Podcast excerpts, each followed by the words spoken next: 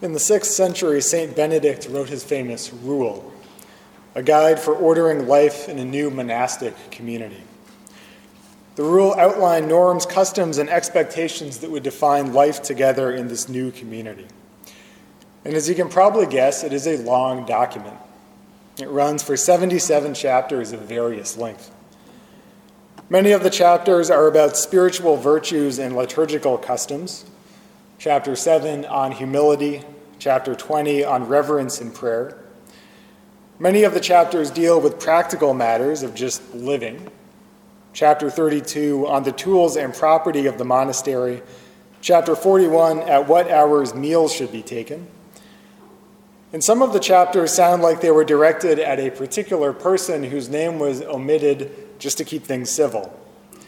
Chapter 42 that no one speak after Compline. Chapter 68 If a sister is commanded to do impossible things. When we read old documents like this, our tendency is to think of them as interesting artifacts. They give us an idea what it was like to be an Italian monk in the 6th century, but don't actually take its advice seriously. But occasionally, the veil of history parts and a ray of illumination shines through. In chapter 4, Benedict offers one such piece of advice that feels fitting to reflect on this Ash Wednesday. Benedict writes, quote, Keep death daily before one's eyes. If that sounds like a rather odd piece of advice, it's probably because there doesn't seem to be any alternative. It's often hard to keep death away from our eyes at all. Just as a curiosity, as I was writing this yesterday morning, I opened the homepage of a national newspaper, and these were the main headlines. Quote, South Korea nears 1,000 virus cases, and Iran reports at least 15 deaths. Violence in Delhi and praise for Modi's efforts on religious freedom. Egyptian ruler whose reign reached a bloody climax with Arab Spring dies at 91. Prison guards brutally beat an inmate, his family says. Hours later, he killed himself. I could go on, but you get the point.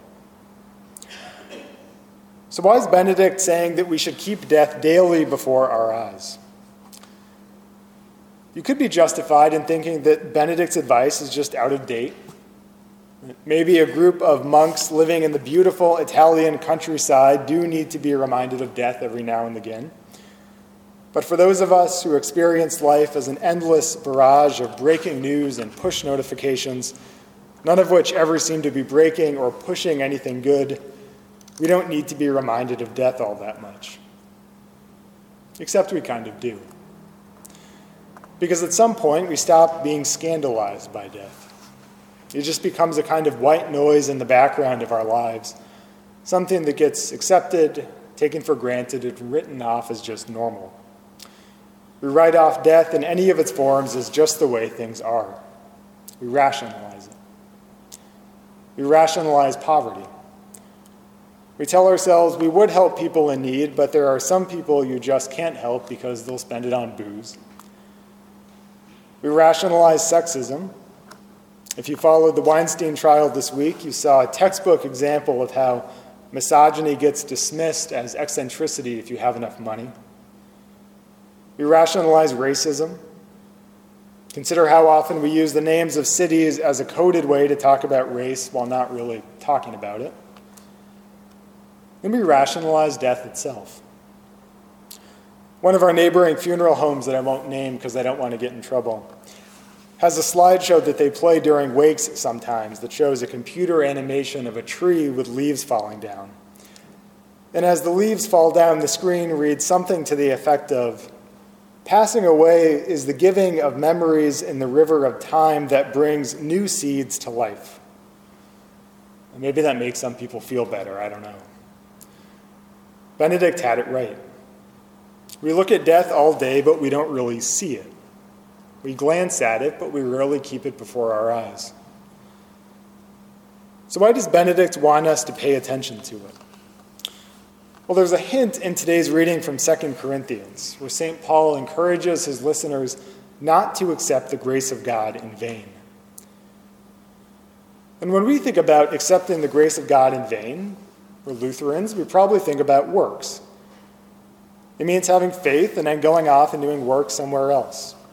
When we do the invitation to Lent, I'll give you a list of works fasting, prayer, almsgiving. Those are all the kind of works you do to have true faith. But Benedict would tell us something else, something much more provocative. That we accept the grace of God in vain when we don't keep death daily before our eyes. In other words, we cheapen resurrection when we rationalize death. In the light of the resurrection, we can see things how they actually are.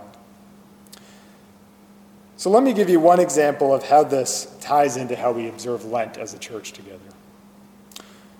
We're used to thinking about Lent as a process. We have Ash Wednesday, Passion Sunday, Holy Thursday, Good Friday, Easter. And we think chronologically, we try to reenact it. We go from death to life, crucifixion to resurrection. And when you get to Easter, that's it. You start over in 10 and a half months the next year. But the season of Lent is a season of repentance, turning around. So, what if we turn this around? Not just a journey from death to life, but from death to life and then back to death. To experience the grace of God in vain is to fail to return to the places that are still full of death, where the light of the resurrection hasn't quite dawned yet. In some ways, we can only truly see death in the light of Easter. St. Paul even alludes to this in this letter when he describes his work as a missionary. And how's it going? Not great. Its afflictions, hardships, calamities, beatings, imprisonments, riots, labors, sleepless nights, and hunger. He calls it what it is. He says it's pretty miserable. He doesn't try to rationalize it away as, well, I'm a pretty light sleeper and I'm not all that hungry, and, you know, riots introduce you to some interesting people. No, he says it's bad. But what else does he say? He says that now is the day of salvation, meaning Jesus is present with him even in his suffering. It's only when you get the present tense, now is the day of salvation, that the end of the reading becomes clear. We are dying, and see, we are alive. As punished and yet not killed, as sorrowful yet always rejoicing, as poor yet making many rich, as having nothing and yet possessing everything. That's the difference between rationalizing death and redeeming it. We rationalize death when we say it isn't so bad, but we redeem death when we trust that God is present there. So, what does that mean for us? It should mean that Lent is not a season of self flagellation or pious fasting, but an invitation to pay attention, to sit still, maybe even if just metaphorically, to look at death to look at sin, to look at evil in the world, and call it what it is. To look at death not to make ourselves sad or morose because it's Lent and we're supposed to feel guilty, but because we believe that Christ is present there too. So as you come forward to receive ashes tonight, that's what I want you to remember. Not that you're theoretically going to die someday not that you should feel some made up sense of guilt and shame about your life, but that our struggles, our doubts, our anxieties, and even our deaths are kept daily before the eyes of God. And that even when we return to dust, Christ is there to meet us.